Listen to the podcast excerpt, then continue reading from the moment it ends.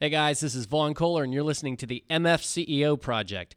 You've heard the saying, mo money, mo problems? Well, the truth is, mo life, mo problems. Whether you're a successful entrepreneur or an everyday person just trying to make it in life, you will run into problems, left and right. The question is, how do you plan to solve them? That's today's podcast. I do is work, work, never on the sidelines, I only hustle, I never take a day off, I only work, work. Mess around, kid, I only care. Money never sleeps, get your all I do is work, all I do is work, all I do is work, all I do is work, all I do is work, all I do is work. Hey guys, what's up? You're listening to the M F C E O Project. I'm Andy, and I am the motherfucking C E O. Guys, we get a lot of emails asking, what is a motherfucking C E O? You guys talk about a lot of things other than entrepreneurship. I'm not a C E O. I don't own a business. This podcast is about being the M F C E O of your own life. It's about taking control of your life. It's about improving your life. It's about taking responsibility for where you are and where you aren't in your life. And whether you're an entrepreneur, somebody who works inside a company, Uh, somebody who doesn't have a job, you're going to learn things that are going to help you move forward here. So don't let the title C E O scare you away, because ultimately we're all the motherfucking C E Os of our own life. Uh, I'm here with my co-hosts, Vaughn the Impaler, Vaughn Diesel, D J D J God. I'm ready to impale. he's, he's on he's on point today. And uh, my other co-host, Ben Newman. What's up, dude? What's going on? Good to be back in the studio. Yeah, so question of the day today. We'll just get right into it. How fucking stupid do you have to be to think that passing more gun laws to regulate guns is going to stop criminals from having guns? Okay? Is meth illegal, Ben? Meth is illegal. Okay. Is crack illegal, Vaughn? It is. Do people still smoke meth and crack? Do you see what I'm saying? They do. Like, yes. How can you argue this point? You know, you're not going to remove the millions and millions and millions and millions of, and millions of guns on the street. It's never going to happen. It's the same thing we talked about, the Somali thing. Is it idealistically a good idea in theory? Maybe. I mean, I personally don't think it is. But like, let's say, let's take the other side of the coin. Let's remove the guns. And I, and that's what I think. Would removing one hundred percent of the guns solve crime? No, it wouldn't. Because criminals are still going to break the fucking law. Right. And that's what people don't understand. And so when we hear this argument of, oh, I'm going to take all your guns away, I, like, I I can't even participate in the argument because it's so fucking stupid. Well, you mentioned, mentioned well, you mentioned crystal meth or, or what did you say, crack cocaine? I don't Dude, know. Dude, is murder illegal? Yeah. murder is, is fucking murder rape is illegal? illegal? Yeah, yeah. But you mentioned those things. Laws Actually, don't, the laws do not stop people who are intent on doing things illegal from doing things that are illegal. Right. That's the definition of a fucking criminal. But the thing about those drugs is that there's probably, I think, only a handful of laws with regard to those. If I'm not mistaken, I want to say, like, literally there are thousands of gun laws already in existence. So why do we need more? Dude, look, man, it's it's idealistic thinking. It's like what we talked about on the last podcast. I realized we missed a week. Sorry, everybody. But with Sean, when we were talking about, uh, with Sean Whalen, we were talking about idealistic viewpoints. I can appreciate idealistic viewpoints. I can appreciate the idea of everybody being successful in life. I can appreciate the idea of everybody being disease-free. I can appreciate the idea of world peace. But reality is a different thing, okay? And people need to start looking at the problems in terms of what realistically can we do to solve the problem, not what can we ideally do to solve the problem. How much money is spent on our... is spent on guns every year. Guns and ammo. Fuck, dude. Dude, I don't know. Imagine I, what I that would do spend, from... An, I probably spend fifty fucking grand on guns a year. I'm imagine a gun, what that would I'm do a, to the economy. Yeah. You don't see me out killing people. You know what I mean? Right, right. I'm actually waiting for the first guy to get cheated on by his wife and blame the bed. Yeah, no shit, dude. I mean, it's it's just... A, it's just... It's an obscene... argument. Like there, it there, there goes Vaughn with the sexual examples again. I know, man. He can't help himself. Actually, I said that right. I, I said that wrong. I, I I'm waiting Vaughn's for the first. I'm waiting for the first guy to be cheated on, and and then their spouse blame the bed. Is hey, really man. What I meant to say. The bed's so comfortable they can't help but fucking on it. no, no, no, no. Vaughn, it was Vaughn's it was the bed. It was Saturday the it was the bed that did off. It. But dude, It's just such a it's, it's such a ridiculous argument that I can't even participate in it. You know what I mean? Hey, what's your view on guns? Or, I mean, really? Do we want to start right, with this? Right. But anyway, you know, with the, the San Bernardino shooting, which was horrible, you right. know, everybody's talking about it. Everybody uses these strategies to, to get on the political bandwagon like they know what the fuck they're talking about. Right. You know what I mean? Right. Oh, without guns, it wouldn't have happened. No. You know, without guns, what would happen? The cops wouldn't have guns like they do over in fucking Europe, and the people would have killed three times as many people. But see, what's interesting about it, and this is where, you know, with, with politics, you could pick any political issue, right? It's just not possible. If you were to remove all guns, if there was a way, right? right. You get some big magnet, and, and you push a button, and all the guns are gone. A guy who wants a gun is going to go make some kind of a gun to go and kill somebody, right? I mean, just people who want to do bad things are going to go and find a way to do bad things. Well, let's let's talk about this, okay? And then here's here's the other argument. You don't need an A R fifteen to deer hunt. Hey, motherfucker, A R fifteen isn't intended to deer hunt. You know what? You know what the Second Amendment is for? It's not for fucking hunting, okay? The Second Amendment is for an armed civilian force to balance out the power of the government versus the people. If you are too fucking uneducated to understand that, and you say you don't need an A R, like when you see these senators and congresspeople, you don't need an A R fifteen to deer hunt. Well, that's not what it's fucking for. Right? They're blatantly putting your ignorance back in your face by even saying that argument. You, you, you, Vaughn, you're shaking your head. A- absolutely. You know what I'm it's, saying? What's it's, crazy to me? It's like taunting somebody. Right. It's like taunting us. Like they say that knowing, because you know motherfuckers in Congress and, and Senate know what, what that law is for. And then they say that shit, and they're doing that knowing that most people are too ignorant to understand that.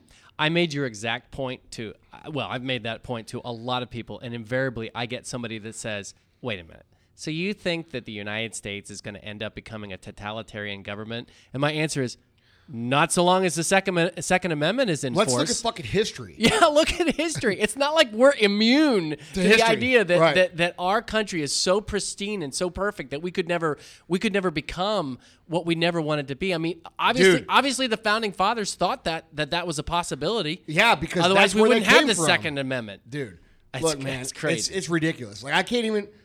I'm just glad I have this outlet to where like. People can't immediately like talk back, so I don't have, feel like I need yeah. to punch them in the face. Yeah, you know, like, dude, you you're you're a fucking moron if you can't understand the purpose for having an armed civilian force in our country. Now, I will tell you something that will make you smile. As much as every time some tragedy happens and it's politicized by the people who want to control all the guns and get rid of it and and, and just crap on the Second Amendment, every time that something like this happens, guess what happens? Gun, st- gun sales go up. Yeah. And if you checked uh, the news today, Smith and Wesson's stock went up six percent today. Hey, man, look. So there is a common sense among, no, I, I among, know. among the oh, everyday, me, everyday I, people. Most people listening there is to this, a common sense. Most people listening to this are shaking yeah. their head, yeah. We're going to have that one or two idiot people who send in, you know, like uh, the bro did a couple weeks ago, the meme about get educated, bro. Right, You right. know, that guy. But the point is, is, you know, if you can't understand that, I can't help you, man. I mean, I, I, I can send you a helmet in the mail for Christmas, you know, so you don't hurt yourself too bad. Yeah. You know, that's reality of life. Right. So anyway, right. moving on. What are we going to talk about today? We're talking about solving problems, like being someone who, when you encounter a difficulty or something you can't figure out, are you the person, are you the type of person who's going to solve that? Well, you know, the funny thing about that is, is that goes... That's such a huge topic on macro and micro level because all value created in business is created through problem solving. Mm-hmm. Whether it's a company creating a problem or creating a, a product that solves a problem, whether it's an employee inside of a company who solves problems and then therefore makes themselves more valuable so they earn more pay, you know, um, you can you could talk about this on such different levels. I mean, what what level... Or we wanting to hit on this today? Well, yeah, the the level you start with on everything, which is the personal level. Yeah. I mean, it, it, something that I think you very much agree with is that there's no problem in the world that anybody is going to be able to face if they're the problem in their well, life. Well, I think I think we've gotten to a point in society, just like we talked about the the the gun thing this week, and we talked about the Syrian refugees a few weeks ago, where everything that somebody does causes some sort of repercussion or offense or, um, you know, bad reaction, that so that people are afraid to be the problem solver anymore. Mm-hmm. And guys, what you don't understand is, is it doesn't matter if you're an entrepreneur, an everyday Joe, you know, if you want to achieve a success in life, you're going to run into problems. And, and becoming more successful and quote unquote rich and, and financially well off is is a result of your ability to solve problems, whether it be if you work at AutoZone, whether it be if you work at McDonald's, whether it be if you're a C E O of a Fortune five hundred company. It's all comes down to your ability to solve problems, and that's where your value is going to come from. Um, you know, the first the first problem that people are going to have to solve, obviously, you know, when we talk about this, I think, is themselves. Right. You know, it's almost like getting out of your own fucking way. Um, you know, I've said this so many times that, you know, everything starts with you. It's not a single problem that you're really going to be able to solve in life um, that doesn't require you to solve the problem of you first. Mm-hmm. Does that make sense? Mm-hmm. Um, you have to make sure that you're thinking right. You have to make sure you have the right attitude. You have to make sure you have the right perspective and the willingness to do what it takes to solve problems that face you. And that could be problems such as, you know, my neighbor, you know, is his dog shitting on my yard, or my boss is, you know, not allowing me um, to make my own decisions, or, you know, my coworkers aren't doing their jobs. And people are afraid, I think, at, at their core of even having little bitty, you know, quote unquote confrontational discussions that end up productive, that it keeps them from ever really solving anything, which keeps them from creating value, which cre- keeps them from making money or being successful in their life. But, you know, there's there's one thing you talk about all the time. Being successful is hard, right? So it's it's very easy when you're facing a problem or a challenge to just back up against the wall, hide in a corner, and say, hey, I'm not going to do anything about it. But the most successful people, they focus on solutions, not problems.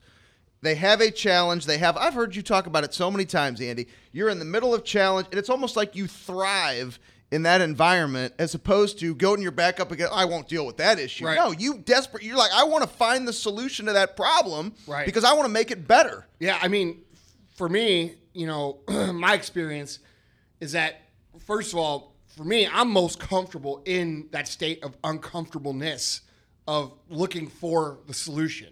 Um, that's where all the good things come. That's where all the productivity comes from. That's where all the gold ideas come from. Um, that's where all the progress comes from. And I don't know a single entrepreneur or successful person out there that doesn't feel the same way. And I feel like most people in society look to avoid every problem or stick their head in the fucking sand and, and, and pretend like it's not there because they don't want to take responsibility for fixing it. You know, and that's, mm-hmm. that's, it's nonsense, man. It's a passive mentality that will get you no, literally nowhere in life. You're you're not creating any value for anything, not yourself, not your family, not your friends, not your company. You know, it, it just makes you, I mean, what are you doing?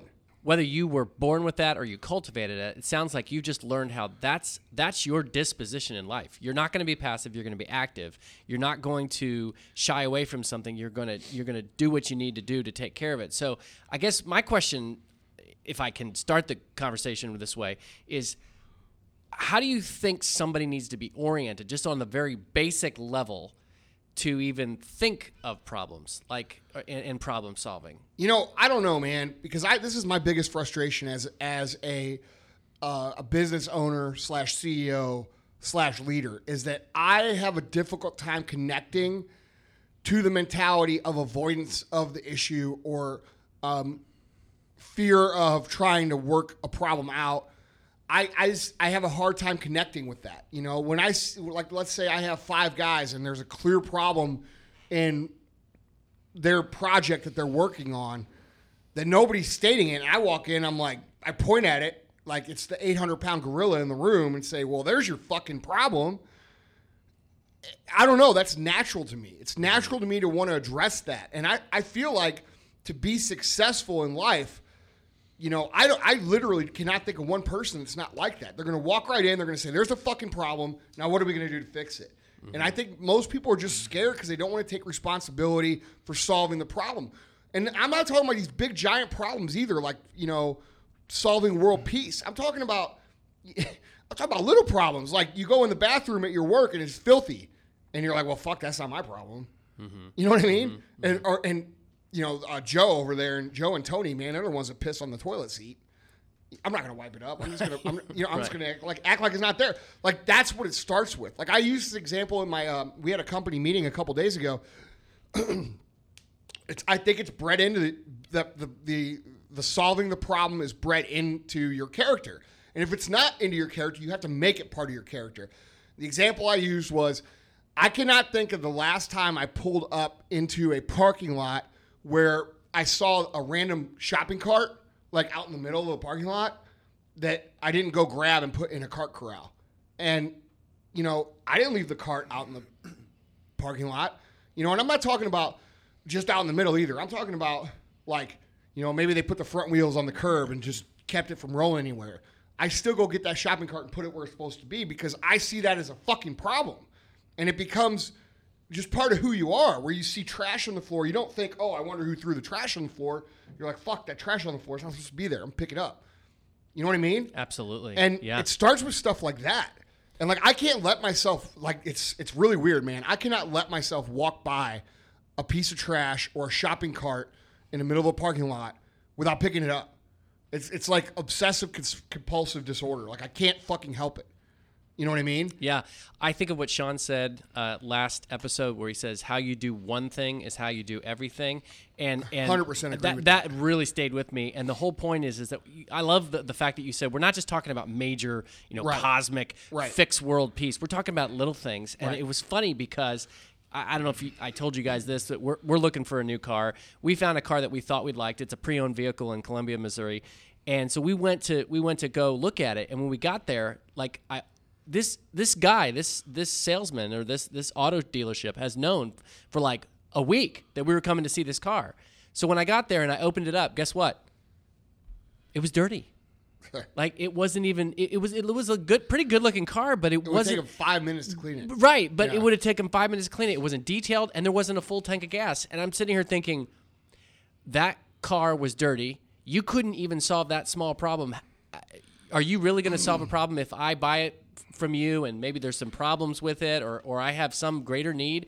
And I thought to myself, no way. Within two minutes, I knew that there was no way I was going to buy that car. But there, therein lies the problem with society, is that when people think that they have a sale, they're not willing to go that extra mile, That's right? A good point. I mean, yeah. Why not make the car shine so you can guarantee yourself the sale, right? People want to take the easy route. And I think that's what you face a problem, you face a yeah, challenge, but Ben, I'll do nothing. But Ben, that, that I was going to get that sale anyway. Right. That's my, and that's where people operate no, from. And, and that's where they're not thinking fucking a year from now down the road. All right? How many people have that car been perfectly spotless, perfectly clean, uh, you know, full tank of gas with a fucking ribbon on it, and a and a ga- and a thank you card with a fucking uh, gas card to Q T in it. All right? How many people would you have told? You would have told you would have posted on Facebook. Absolutely. And you would have told one hundred, two hundred, three hundred, four hundred, five hundred people. You know what I mean? They would have read about that, and that dude, uh, Joe Smith, salesman, whatever, he would have at least one or two other customers out of that. And that's where people short-sight it. So, you know, instead of, and that guy's looking at it, and I guarantee you that that guy who's, who's that car, he's going home saying, yeah, man, you know, this motherfucker came in, he looked at this car, he didn't buy it, he's, you know, blah, blah, blah. Right. Blaming you. Right. You know what I mean? Absolutely. Oh, he's a tire kicker, he's a this, he's a that. No way. And dude, that's where people fuck up, man. It's it, the responsibility is on you. It's not on your fucking customer. It's on you. You know what I mean? It's not on uh, the guy that, you know, comes to. You drove fucking one hundred fifty miles to go look at the fucking car. I did. I was pretty serious about it. Right. So if it would have looked great, it would have been great. But I want to go back. I want to go back to something you said just a second ago, Andy. You said that sometimes guys are, you know, they're they're. crowded together, they're in the room, they're trying to figure something out, and you walk in and you go, well, here's your problem, and you state the problem. But I know, because you and I have talked about this, that there's a huge difference of of between people who say, who you call problem staters, well, oh, we got a problem, and people who are truly problem solvers. Could you describe the yeah, difference? Dude, we have this core value in our company called accept responsibility. And what that means is, you know, when you have a problem in whatever it is you're doing, whatever part of responsibility you have, you have to say, you know, yeah, hey, man, I fucked up. I did this, blah, blah, blah. That's fifty percent of the core value. You know what the other fifty percent is? It's to actually go out and fix the problem. All right? Because it does nobody any good to be the guy that says, oh, yeah, there's our problem. Dude, I have, dude, I, I'll fucking say it. I don't care. I've got employees that work here in this building that are problem staters and haven't graduated to problem solvers yet. You know, oh, well, here's the problem. Okay, well, what the fuck do you think you should do about it? Right. You know what I mean? Just bringing me the problem. I already know the problem as the, as like, and you guys who are listening, your bosses, as dumb as you might think they are, they're probably your boss for a reason, and they probably already know the fucking problem. And the reason they haven't pointed it out is because they're waiting for you to graduate from little baby kid who shits on the fucking play school toilet to grown man who pisses in the fucking urinal and solves the motherfucking problem. Just because they don't come in and say, hey, here's your problem, Johnny boy, doesn't mean they don't know it exists. They're probably waiting for you to graduate into, into being an adult and actually taking responsibility and solving the problem. You know, people who say, you know, oh, shit, here's the problem, and don't do anything about it, you're fucking worthless. There's no there's no value in that. You know, it, it, people think that's where the value is. That's it's so passive. It's it so is. passive. It's like, this is the way it is, period. It's, it, it, it implies that there's nothing you can do about it. Look, man, it, it comes down to very simple, you know, a, a very simple idea of of understanding that it takes action to solve that problem. And I, I would honestly, like, the problem staters versus the problem solvers versus the guy who doesn't even state the problem. The problem staters are the most frustrating. They're the ones that you really want to, like, kick right in the fucking ass. Because, dude, those are the guys who you know know better, but they're not doing anything to fix it. They're waiting on you to direct them or tell them or put a little plan out in front of them instead of taking responsibility, being a leader, being an adult, owning whatever's going on, and creating a situation that produces a productive result. You know what I mean? That's what your fucking job is, man. You're you're, you're an adult. I, I can totally see what you're saying, because at least the guys that don't even know what the problem is, they have an excuse. Exactly. They don't know what they do. Exactly. Exactly. So, like, you have a guy who doesn't recognize the problem. Dude, I could put my arm around him and say, hey, dude, look, here's the problem. I, you know, you, I don't know why you didn't see it, but here's how you recognize that problem. And then, you know, here's how you fix it. And those people will usually say, okay. And next time it happens, you know, hey, I got a flat tire on the fucking, on the forklift. You know, here's how you fix the forklift. You know, what I think yeah. happens is, is people are trying to play it safe rather than taking the opportunity to grow. I'm a big believer that making yourself uncomfortable speeds up the process of mental toughness. No question. And you have to apply pressure in order to grow, right? Everybody loved when Will Compton was on the show, right? Let, let, let's take Will. Do you think all of a sudden Will was a guy who could just squat four hundred and something plus pounds, ten, twelve reps, bang, bang, bang? No, he had to apply intense pressure on himself by throwing the weight up on his shoulders and doing four reps at that weight, then six, then eight, then moving up. It's the constant pressure that drives growth. That's when you show your value, because then a coach or your employer or your C E O can look at you and say, that's somebody who's willing to throw the weight up on their shoulders, have the pressure come down against them, and they're willing to grow their muscle to drive it up and to make something of themselves.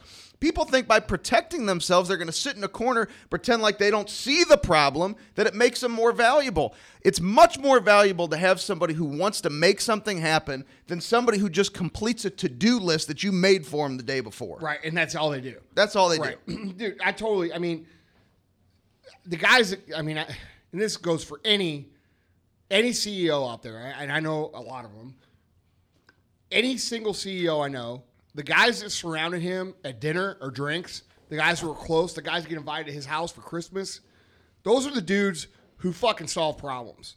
Those are the dudes that they call and and I say, hey, Jason, um, did you notice we had this, this, and this happen? Oh, yeah, I noticed that last week. I already got this, this, this going. You see what I mean? They're already on top of solving the problem before I even fucking saw it. That's the people who create value. Those are the people who make hundreds and hundreds and thousands of dollars and millions of dollars a year. Period. That's it. And a lot of people, they they tell themselves these little excuses. They either tell themselves, well, I don't want to. It's like, you know, it's like school, right? Like when you're in fucking grade school and, and you know, you're getting an A and everybody else is getting C's and they're like, hey, you fucking kiss ass, you're getting A's. So they're afraid to, to go out and solve the problems because they don't want to look like a brown noser or something. B, they don't want to go solve the problems because it takes work. C, they don't want to go solve the problems because, you know, it's a situation that makes them different than their peers, and they don't want to step out and be uh, uncomfortable. You know, I mean, the reality of, the, of of life is that, dude, if you want to make a good living, if you want to make money, okay, and you want to be successful, you have to solve fucking problems. You have to not only recognize the problem, you have to solve the problem, and you have to anticipate the problem before it appears.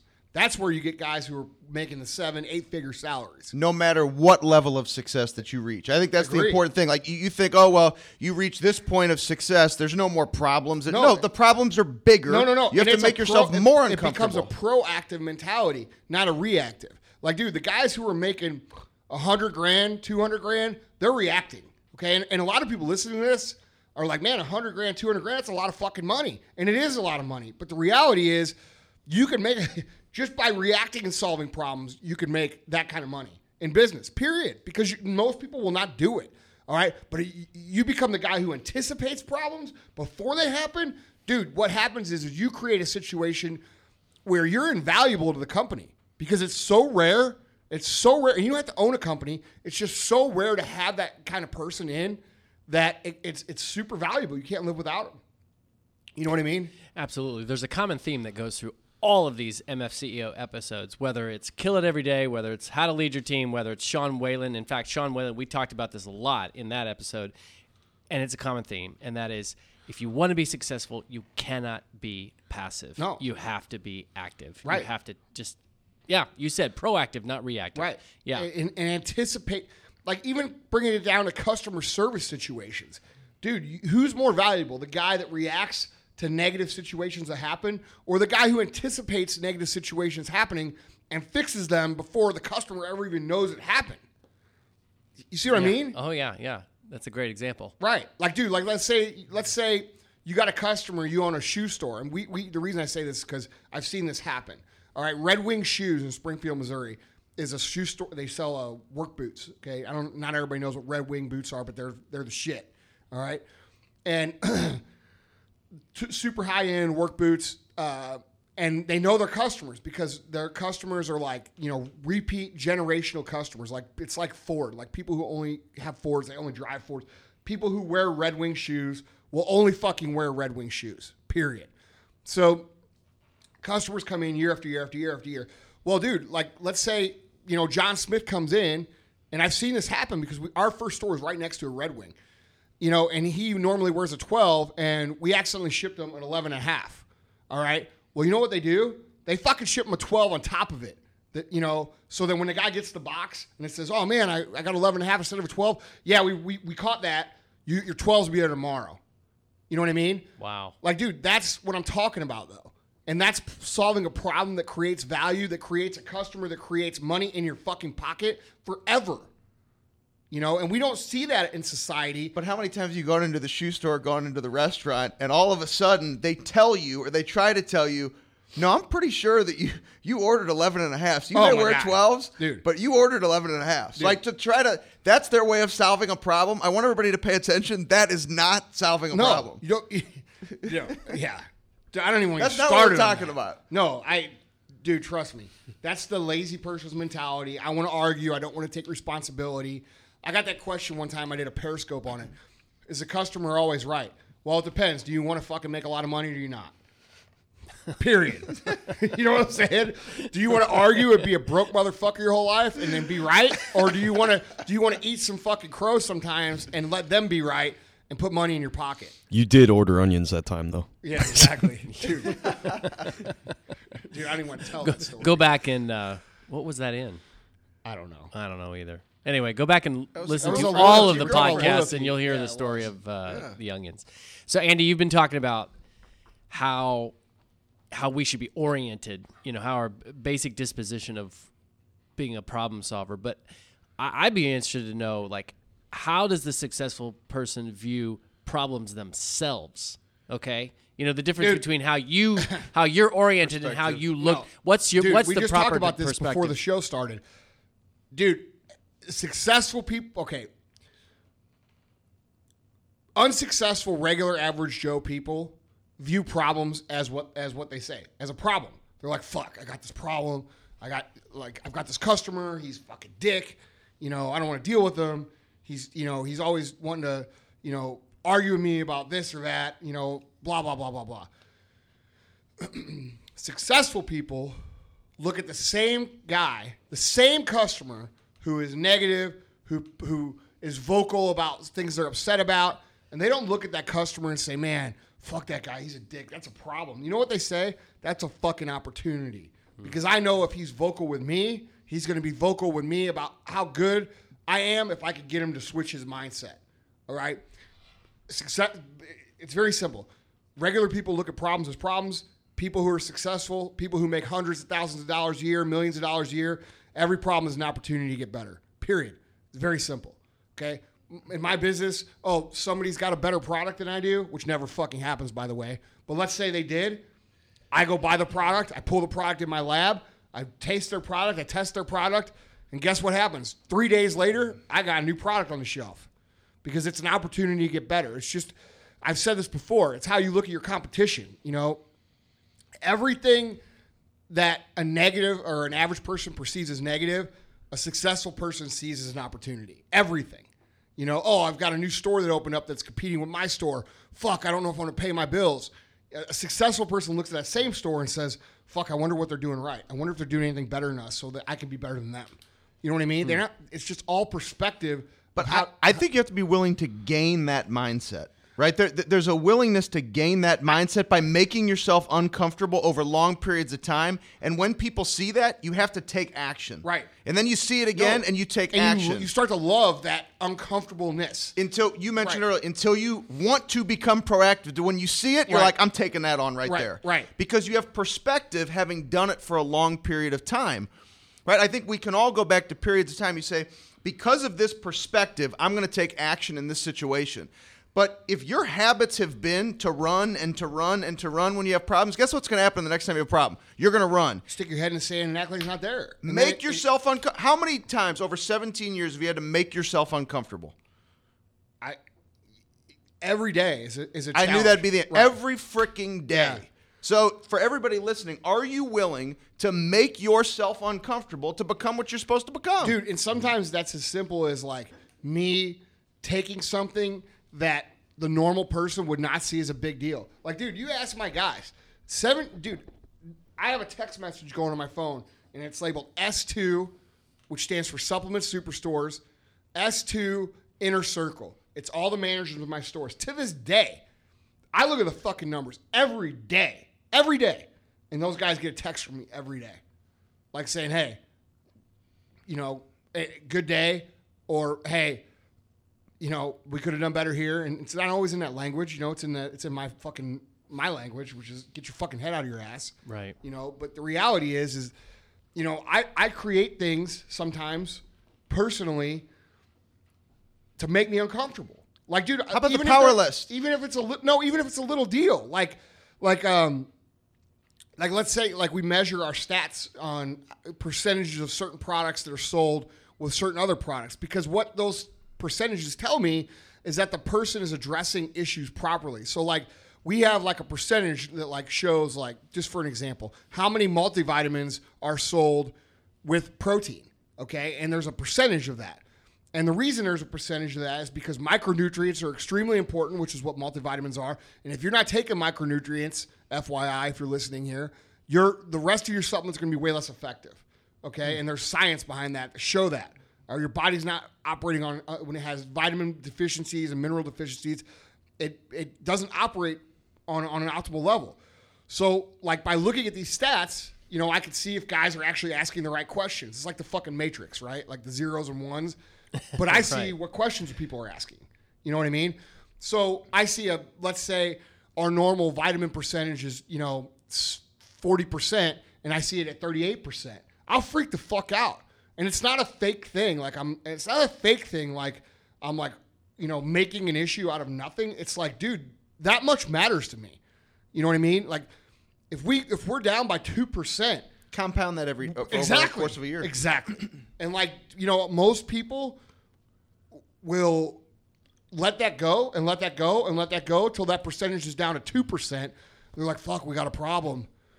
You know, we went from forty percent to two percent. I don't know what happened.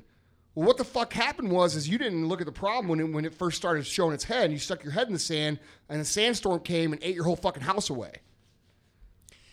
You know,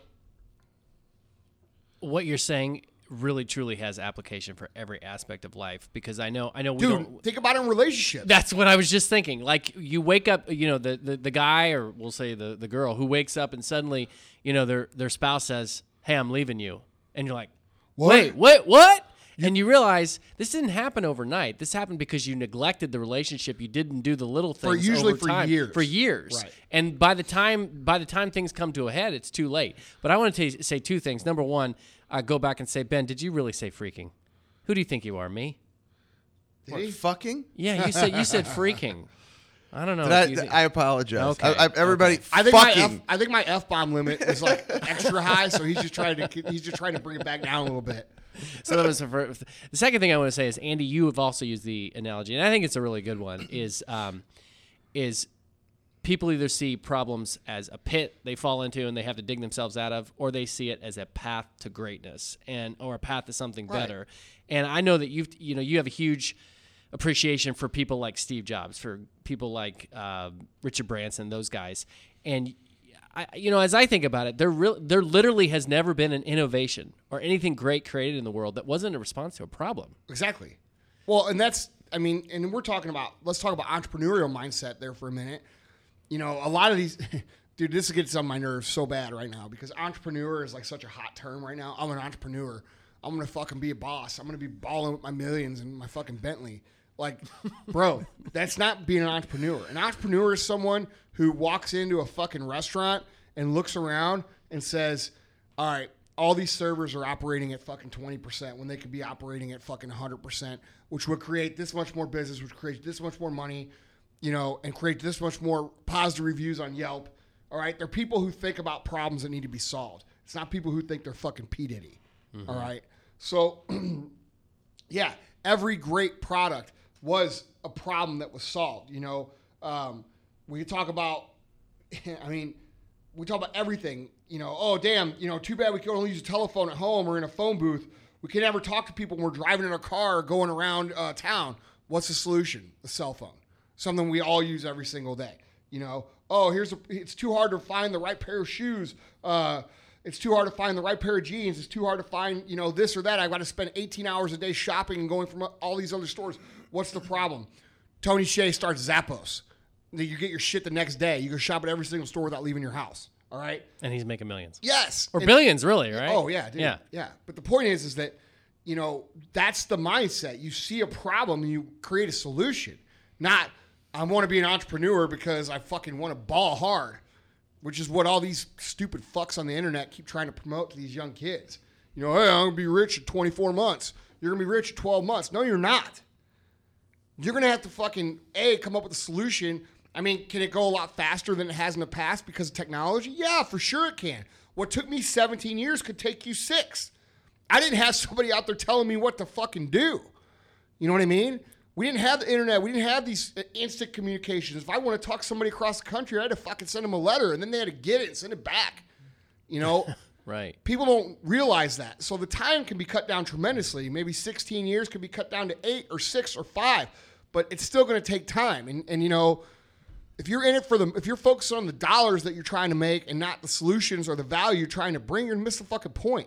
I don't have any hard evidence or data on this, but I've got to believe that there's objectively that people who make a lot of money in a quick, easy, short amount of time, I got to believe that the majority of those people lose that money.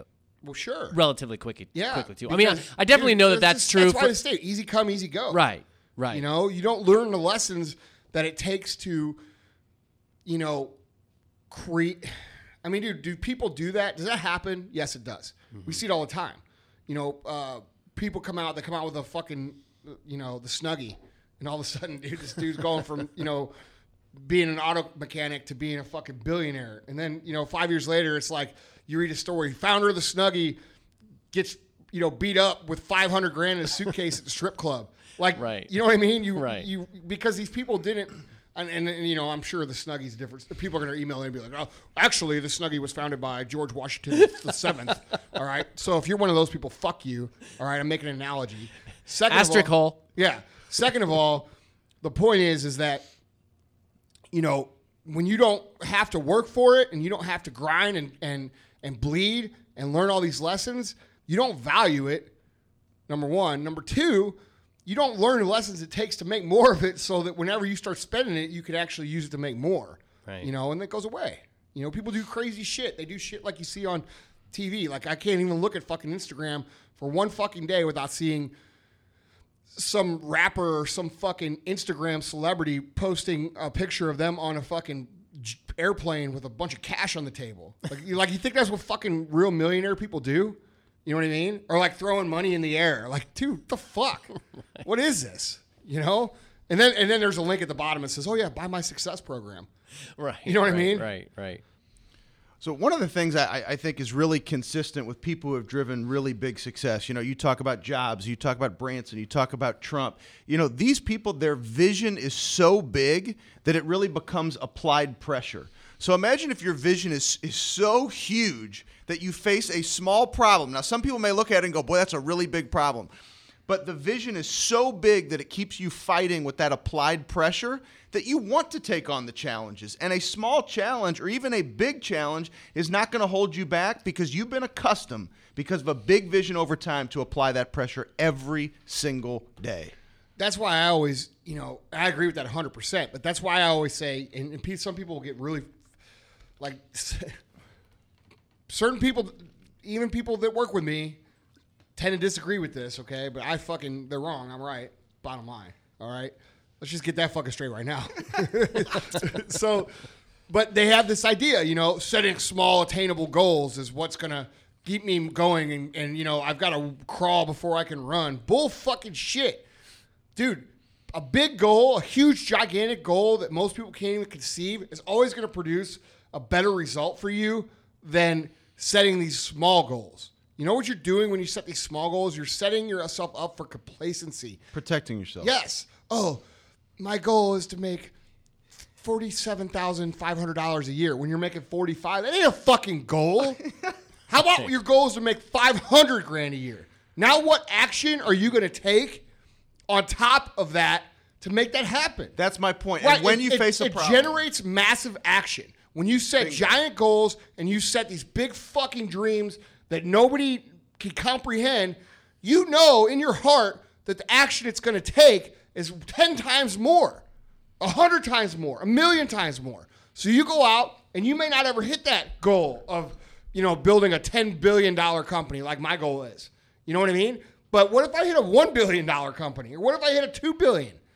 I'm not going to fucking be crying. And maybe if I am crying, it's going to be on a fucking G six fifty flying from here to fucking Paris. You know what I'm saying? Your life's going to be good. Failing a fucking huge goal will always produce more than than than succeeding at a small goal. Period. So do you think? So real, hold on. What Andy's saying is stop protecting yourself, right? I mean, a new year's yes. about to start. Yeah. Don't approach this year and protect yourself with some, I'm going to increase by one percent next year. Yeah. Why would you want to increase by one percent? So when a goal does come, it looks so fucking Dude, big you don't want to do anything about it? Dude, I went five years in a row. Five fucking years in a row. My company grew one hundred percent in a row. Five years in the worst economy ever. From two thousand seven to two thousand twelve or thirteen, whatever that five is. I'm not good at math. Where's my abacus? You know what I'm saying? But the point is, we did it. And nobody can fucking say it otherwise. It's black and white. It's in the fucking numbers. And if I would have told somebody, in fact, I told many people, especially banks, and if you're listening right now, here's my middle finger to you, all right, that we were going to do that. And they said, no, you're not going to do that, blah, blah, blah. And guess who's knocking on our door now saying, hey, Andy, can we fucking, we, we want to bring be your personal finance. Well, I don't need it now. You see what I mean? Absolutely, yeah. Dude, huge goals, but one hundred percent your, but your vision, company. But your vision was big enough that you applied pressure every single day to make that happen. Yeah.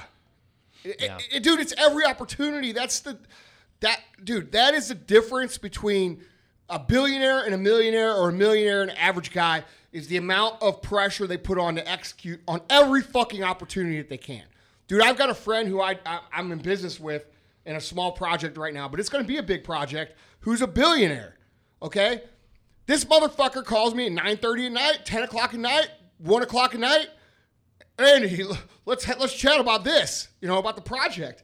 I'm like, motherfucker, I'm sleeping, you know? But the point is, is that his level, and I have no problem admitting this, his level of execution is higher than mine right now. You know what I mean? Time is an irrelevant thing to him. And I've learned that, and I appreciate that about him because I, I admire the dude. I'm like, fuck, this guy's a hustler. And I'm hoping to get some of that from him. You know what I mean? Yeah. I don't look at my phone and say, oh, fuck this guy. Why is he calling me? I'm like, dude, God, that's awesome. You know what I mean? It's cool. You can say, you can tell people it's me. Yeah, I, I don't want, I, I'm not going to say who it is because the project's confidential. But the point is, is that, you know, we, it, it's it's about your ability to, and it ties back into the subject here. It's your ability to recognize a problem, execute on the problem. You know, recognize that a customer has a problem, solve that problem, and solve it in a way to where they have to tell everybody. If you can understand that concept, there's nothing you can't do in business. It's that fucking simple. With social media now, everybody has a voice.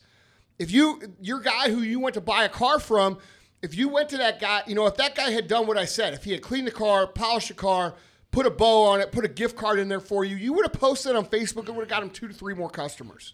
And if you do that with every customer, guess what happens? You could grow one hundred percent per year. The easiest way to grow one hundred percent a year is to get one fucking customer to bring another customer. And if you do business that way, that's what happens. But people don't look at it like that. Instead, they look at the most, the least I can do to still get paid. What's the least I can do and still get paid? What's the least I can do and still get a raise? What's the least I can do and still be in line to be fucking uh, assistant manager next seven years from now? Fuck that.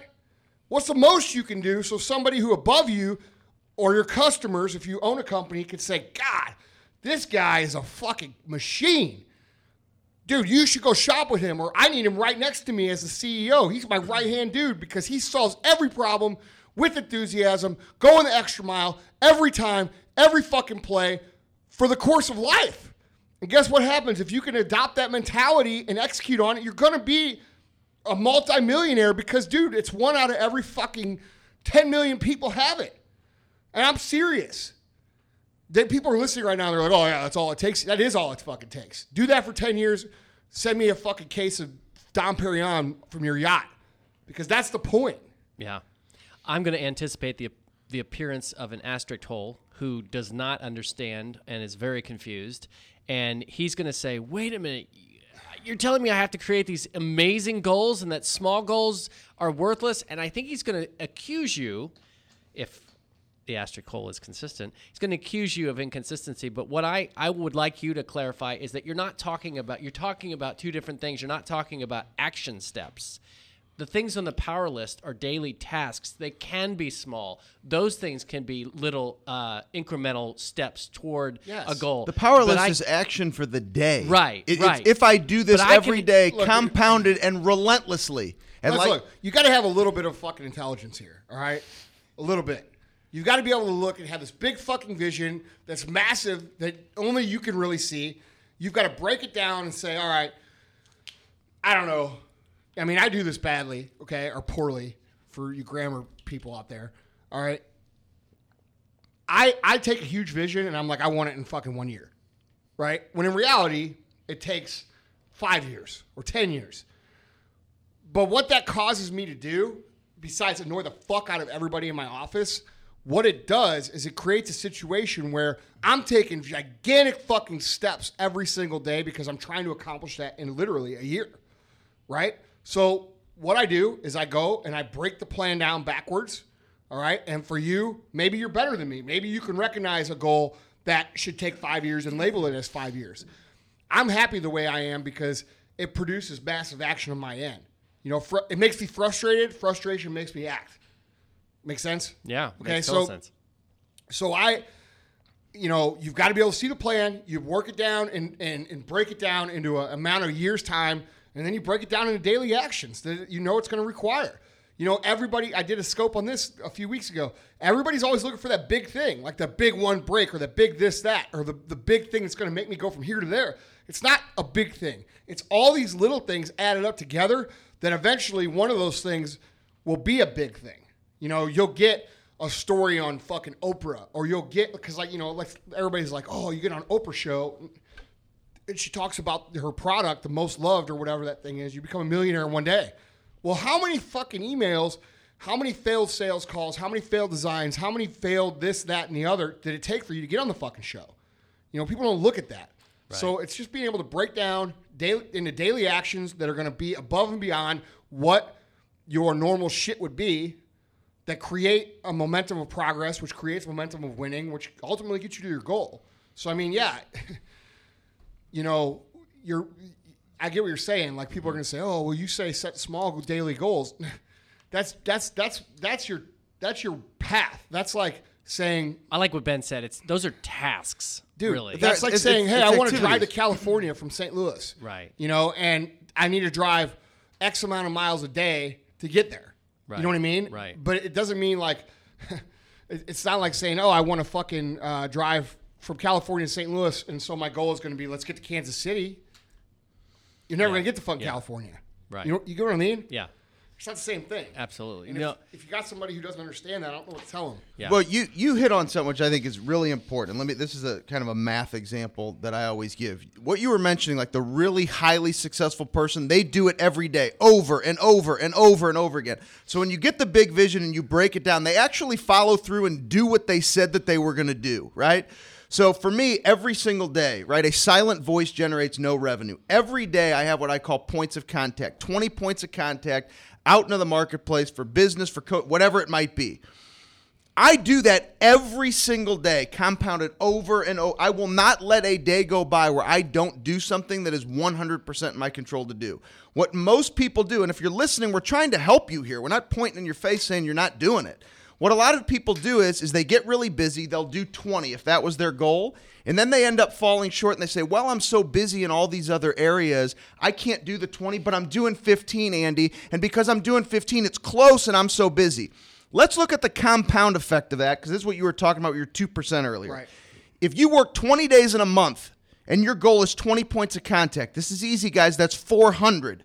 If you're one of those individuals who falls off a little bit and they may, well, Andy, I'm really busy because I was doing the twenty for a while. Now I'm doing fifteen. If you average fifteen over the course of the year, and one day, yeah, fifteen between twenty, it's not a lot. But how about doing the math? Five a day times five days in a week is twenty-five. Times four weeks in a month is one hundred. Times twelve months in a year is twelve hundred. That's twelve hundred times you decided to not do what you were supposed to do. If your goal's four hundred, how many of you can operate at your highest level by falling short of three months of what it takes to be successful?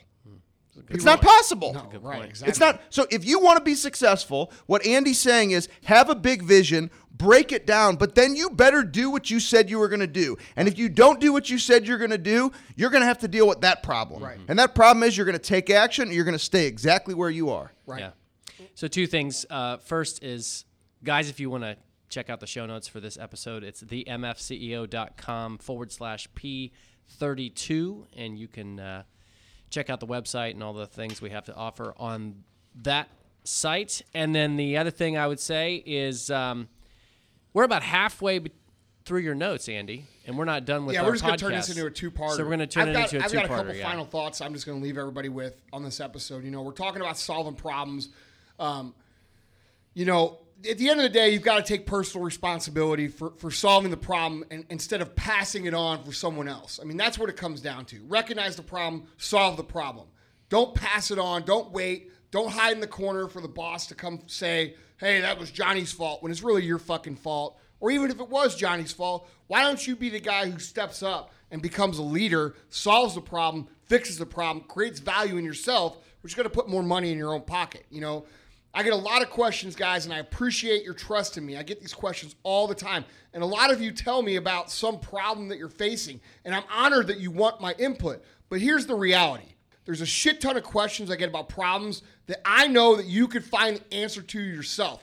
You know the answer already. And sometimes it's as simple as just going out and going to that fucking machine called Google that we all have and finding the solution. And if you can't even go to Google before you ask for anybody's help to try to figure it out, guess what? You're being fucking lazy as shit, all right? So here's the thing. Quit cheating yourself. Quit looking for the easy way. Quit looking for the, the mom or the dad or whoever, the boss, to come in and solve your problem, because the reality is, guys, you're losing out on the ability for you to cultivate the habit of solving a problem on your own, and you don't ultimately learn anything. So if you go through the tough process of identifying the problem, coming up with a solution, implementing the solution, you're going to learn something that you'll never forget for the rest of your life, and you're going to ultimately create huge value in yourself, and huge value for your company, huge value for your customer, which is going to ultimately put money in your fucking pocket, which is what we all want. See you later. Good night. I'll talk to you next time. All I do is work, work, work. We're on the sidelines. I own